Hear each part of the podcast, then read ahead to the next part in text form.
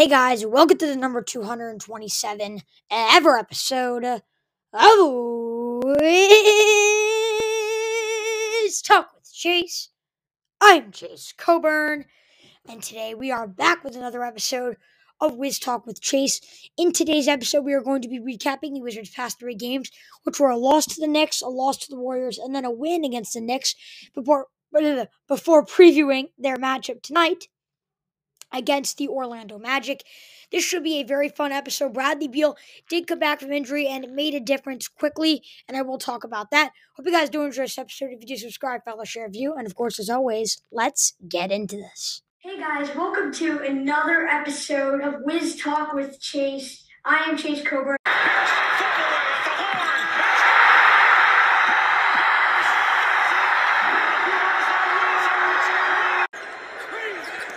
Porter can't find anybody. He gives it to Wall. Working against Bradley for three. Shot! Wall! Oh, he's. Troy Brown Jr. finding Beal. Beal puts it up and in. And the Wizards take the lead. Matthews with a steal. Here's Westbrook for three. He hits it. Wizards up by one. Chased down by Beal in the corner for three. Gets fouled and hits it. A chance for the Wizards to go up by one. Let's not waste any time. Let's start off by recapping um, not their latest game, but the, the one the furthest away from now, which was their loss to the Knicks by four points. And this is a good game to watch. It was definitely fun to say the least.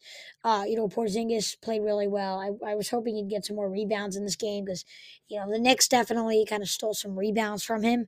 Um, you know, in this matchup, they did win the rebounding battle, not by as much as it seemed like, uh, but yeah, they did. They did win the uh, the the rebounding battle, and then you know, I mean, Kuzma did everything he can. I mean, forty points, seven rebounds, seven assists, while shooting over fifty percent from the field, forty percent from three, eight and nine from the line. I mean, there are very little people that can do that. Jordan Goodwin really did not step up, kind of in that role. Uh, with Monte Morris out, Delon Wright did everything he could. Uh, six and eight plus fourteen. Uh, overall, just wasn't that good of a day. You know, Corey Kispert still had a good game, but it was just one of those games. It was just like, meh, like it was Kuzma and not a lot. Like Kuzma scored over a third of the Wizards' points. And again, that yes, they did have some injuries, but overall, not an amazing performance. I would have liked to see Daniel Gafford do more. He only had one. He only had one shot attempt. I mean, when you have one shot attempt, it's it's very hard for your team to win a game as a starting center. And then on the other end, they could not stop Jalen Brunson. Uh, Immanuel Quickley had a great game, and um, yeah, kind of the rest is history. They got outplayed in this game. There's no doubt about it. Um, they had talent. They Wizards have talent, but they just were not able to really convert on that talent um, in this matchup. And it was kind of Kuzma or nothing. The entire offense is run by Kuzma. If Kuzma wasn't working, the offense wasn't working, and you know that's kind of, that's kind of a problem. Um, you know, they tried to fix those problems, but when you go against Steph Curry, it may not matter what your offense does because of this thing called defense. Wow. Um, Steph Curry dropped 41. He dropped 41, 41 points. When I go against Steph Curry, sometimes I have this moment of thought and I'm like, what else do we need to do? Because the Wizards didn't play a terrible game defensively. 41 points. Do you know how good of a player you need to be to score 41 points? But to be against the Wizards here, every time they go and get a star player, they go from what they usually are and take their game to the next level. This is the problem. It doesn't matter if it's a scoring guard like Curry, it doesn't matter who it is, they can't stop it. And the sad part is the Wizards had this game under control. You know, Gafford put up double digits. Gafford was balling out there. He was playing aggressive ball. Monte Morris had a double double with one uh, with one turnover. Um, you know, Corey Kispert was playing some nice ball out there, especially defensively. Kuzma was giving it his all. Hachimura played amazing off the bench. I mean, there were a few points where in the game it was just get the ball to Hachimura, get the ball to Hachimura. Their entire offense is being run by Rui kind of in the second and third quarter. Uh, and that's key right there. And they had the game under control. They led by, I think it was like double, uh, 10 points with like nine minutes to go in the fourth, and they blew it. And they could not stop Curry down the stretch. And yes, I understand that. The Wizards did not play a bad game in this game, and I think that is what frustrates me is that, again, not a bad game at all. But sometimes Steph Curry is absolutely impossible to stop. They could have done some more things. Again, Oh, star players always take their game to the next level. The Wizards could have absolutely played better defense throughout the game.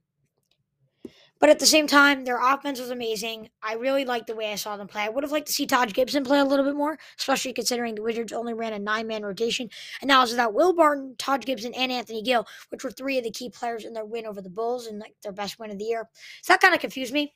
But besides that, overall, again, Wizards gave did, gave everything they got.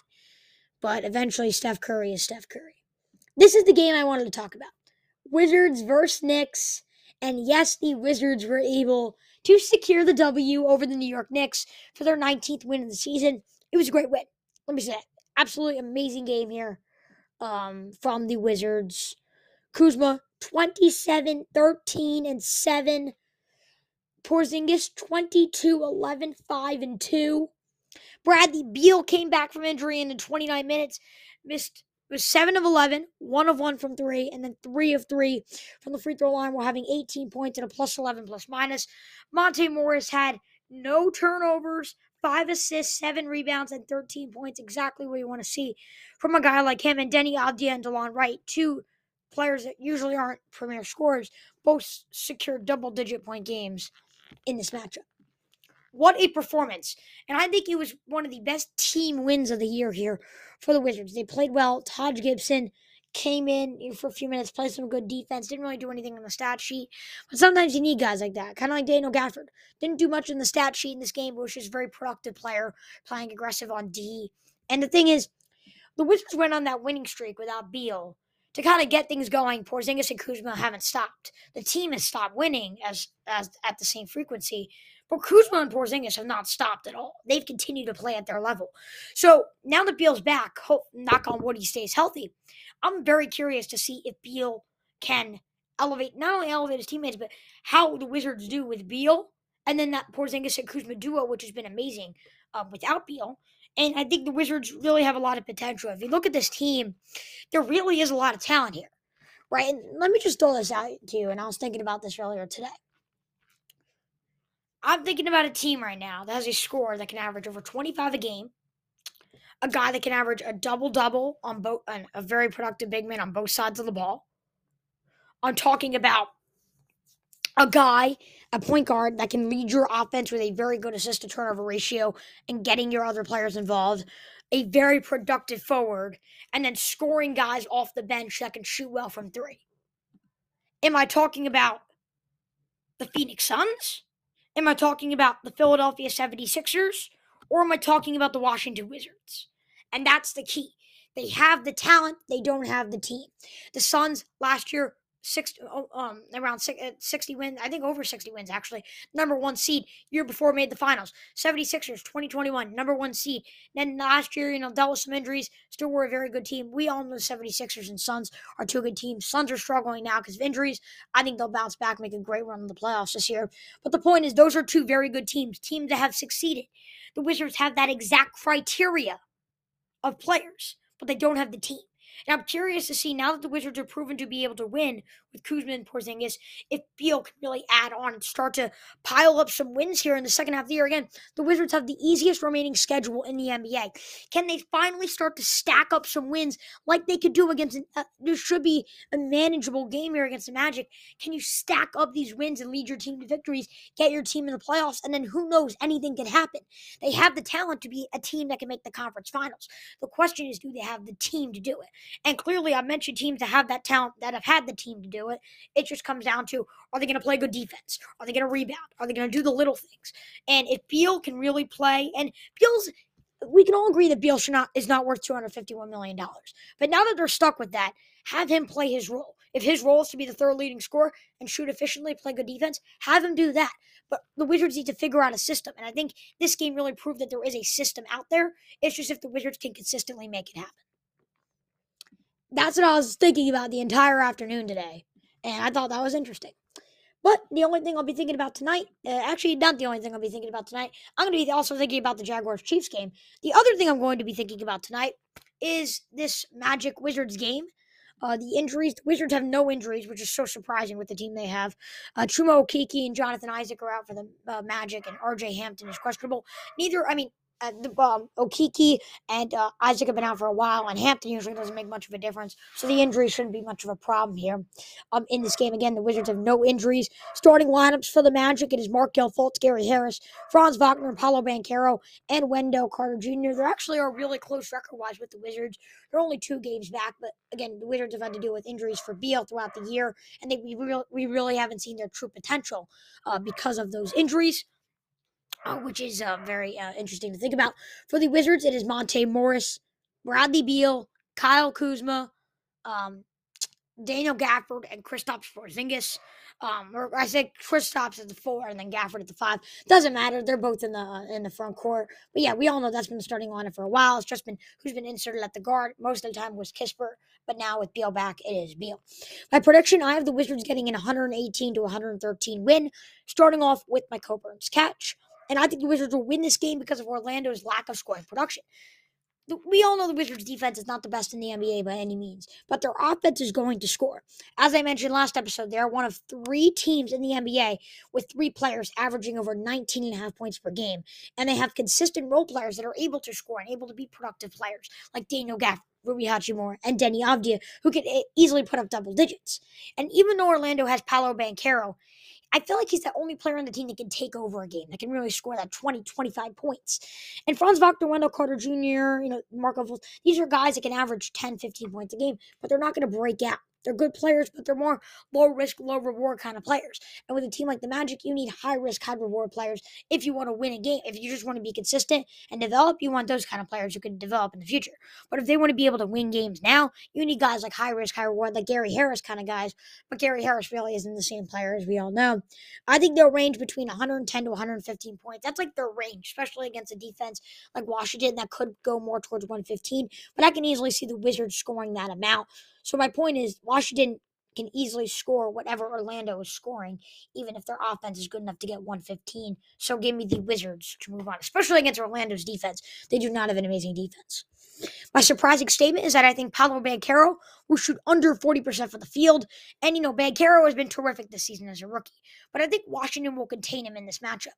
The Wizards have gone against power forwards and have got killed by guys like Giannis, Anthony Davis. They've averaged combined 55 points a game to Giannis and AD. Um, but again, they're two of the best. I think the two best power forwards in the entire NFL. But when they've contained power forwards to the lesser extent, the guys like Julius Randle, they have contained those kind of guys. And the Wizards usually contain players well when those players don't have a lot to work with. Like Paolo doesn't have a lot to work with. Anthony Davis works with LeBron James. Uh, Giannis works with. Um, he didn't have uh, Khris Middleton in that game, but Bobby Portis was playing well. Jrue Holiday was playing well. They have players around him, but since Paolo doesn't have players around them, the Wizards should be able to contain him. He could have over 25 points because he's going to be taking all those shots, but he's going to shoot really inefficiently because of the Wizards' abilities to get stops. Um, so I think the fact that he will shoot inefficiently will help the Wizards secure their 20th victory of the season. Spread time, the Wizards are six and a half point favorites, over under 230. I have 231 points in my matchup, so I would pick the over. And I would pick the Magic. I have the Wizards winning by five. My spread would be Wizards as a five and a half point favorite with the over under staying at 230. I would go uh, Wizards for, I would go over and I would go Magic, excuse me, uh, for my spread. Something interesting, by the way, I do want to mention the last game I previewed, the Knicks were favored by four, and the over under was 220. The Knicks won by four and the and the over under and the exact points is 220. It's crazy how Vegas predicted that. I was I was gonna say that, and then we went on the stretch we didn't post a lot, but I do want to mention that. That was really cool.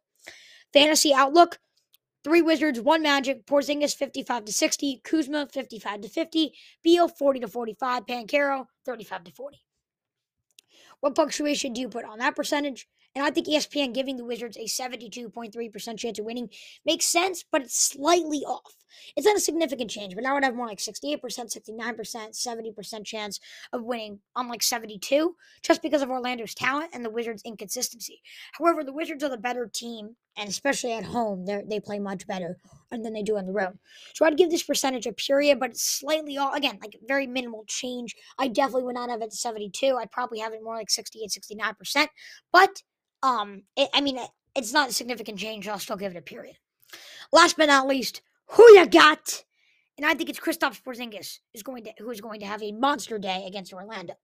The Magic don't have any big men to guard Porzingis, and with his ability to space the floor and knock down three pointers, and then the fact that he's given spacing already with Kuzma and Beal, um, Morris to run the offense, Kispert when he can shoot. It just makes him a much better player overall. Again, he will have a great day in this matchup. I'd say he has 27 points, 12 rebounds, three assists, one steal, four blocks. Uh, while shooting 47.3% from the field, 40% from three, while making all seven of his free throws. He will get into foul trouble, have about three fouls. He usually gets around that range uh, per game, as he does help the Wizards again secure their 20th victory of the season. Hope you guys did enjoy this episode. If you did, subscribe, follow, share, review. It's crazy the potential the Wizards have. They have the talent. It's just if they can execute it as a team. Hope you guys did enjoy. Enjoy the game tonight. Enjoy the NFL playoffs. Links in the description to all my other uh, websites and YouTubes and all that. And of course, as always, I'll see you next time. Peace.